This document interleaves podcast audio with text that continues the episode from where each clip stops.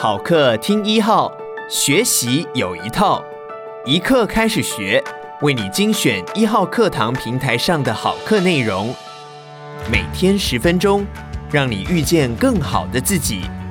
现在就订阅一号课堂 Podcast，在第一时间收听到我们提供的精彩内容吧。接下来请听最懂人心的声音教练小虎老师的《听懂人心的共好沟通课》。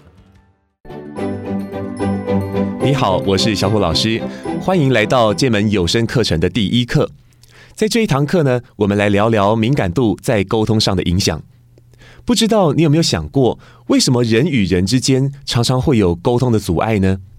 有时候你用一种方式对待某人，他很开心；但同样的方式拿来对待另一个人，却感觉彼此仍然充满隔阂。也有时候，你觉得自己已经表达得很清楚了，对方却以为你其实是别的意思，于是，在厘清观点的过程当中，耗费了更多时间。理由其实很简单，因为每一个人都不一样。当我们的思考方式不一样的时候，理解一件事情的方式就不一样了。就像“算了”这两个字，这是我们在日常生活中常用的句子，对大部分人来说都无伤大雅。但是也有一些人听到这两个字就会感觉很不高兴，觉得自己被敷衍了。而人的思考方式也有惯性，如果你习惯用一种方式思考，当环境给了你刺激，你会不假思索地采取那种思考模式。大部分时候，我们都无法意识到自己是怎么思考的，更不用说去察觉到别人可能的思考模式。只会觉得都是对方在搞破坏、不配合、听不懂，甚至认为对方误会或者带着恶意等等。这种时候，敏感度就很重要了。当我们对他人有敏感度，就能察觉他当下的情绪以及对应的思考模式，产生更好的沟通策略，而不是受惯性摆布。人的思考方式，我粗略分成四大类：概念脑、意义脑、洞察脑。和创意脑这四类，接下来我为你介绍一下这四种不同倾向的思考方式。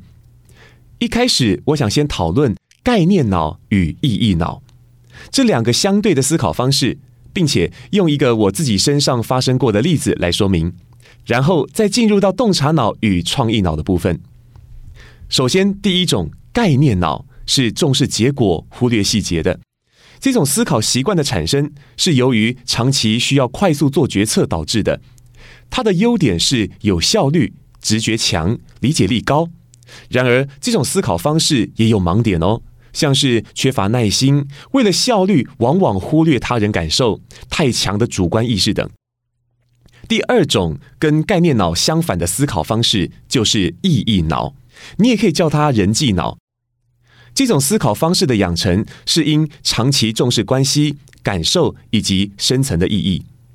它的优点是悲天悯人，善于换位思考，能配合，有耐心。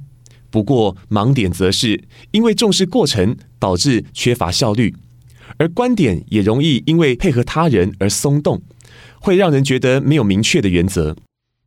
这两种思考方式的冲突，我用一个亲身经历，让各位更有画面。同时也增进理解。很多年前，我因为参加社团活动，担任一场讲座的主持人。当时因为缺乏工作人员，所以我就身兼多职，非常忙碌。而当天请到的那位分享者呢，跟我并不太熟。他似乎有一些需要，但是不好意思提出要求。他向我缓缓靠近，他说：“那个小虎老师。”我当时因为很忙，所以回应的时候呢，没有注意到自己的语气。我用急促又沉重的声音说：“是，请说。”我想他当下应该被我的语气吓了一跳，整个人说话又变得更加委婉跟卑微。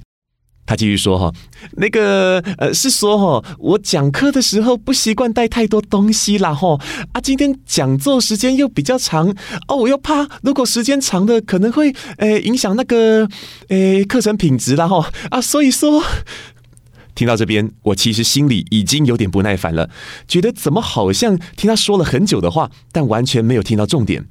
所以我的身体稍微前倾，试着用我的肢体语言来问他：“所以你的意思是？”结果他更紧张了，他继续说：“啊，所以说哈啊，如果小虎老师您方便的话啊，不方便也没有关系了哈。而 是说，如果啊您方便的话，是不是能够稍微那个诶，帮我准备那个诶常温的水吗？”当时我真的是又气又好笑。明明他说一句“可以给我一杯水吗”就可以表达完的事情，为什么要花十倍的时间来讲呢？不过，当我的人生历练比较多的时候，我回想起这件事，觉得当时实在太没有敏感度了，无意中给了他压力，导致他更紧张，才有了那一场很闹的对话。当时我身兼多职，很忙碌，因此当时我的思考模式是倾向概念脑的，而对方在乎我的感受，希望婉转地表达自己，他是意义脑。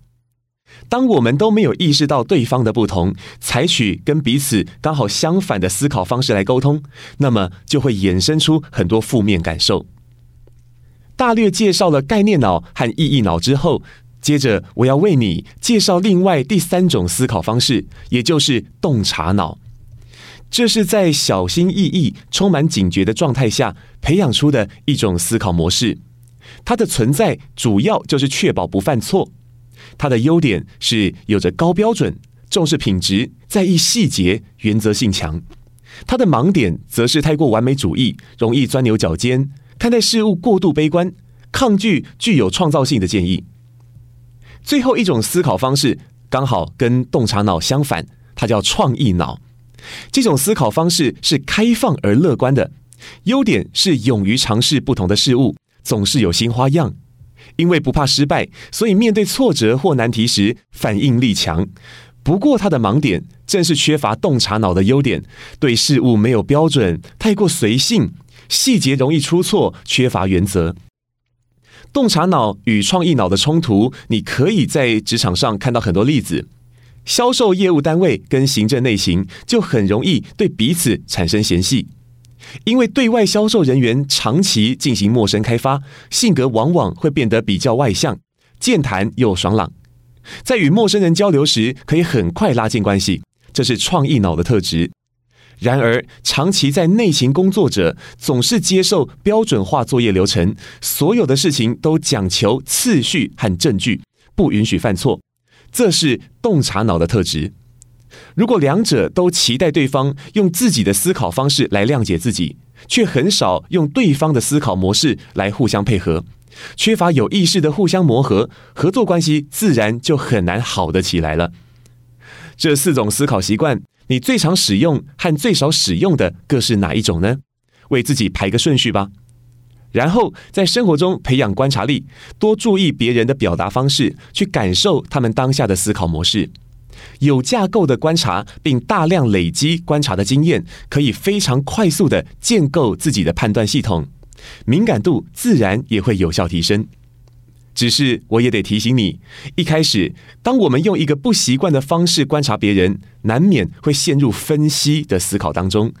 如果要实际应用在沟通上，反而会让你变得迟钝。但是当你多观察，也多练习其他你不擅长的思考方式。借此完善了自己的判断系统之后，你会发现，成功的沟通几乎是靠直觉去反应的。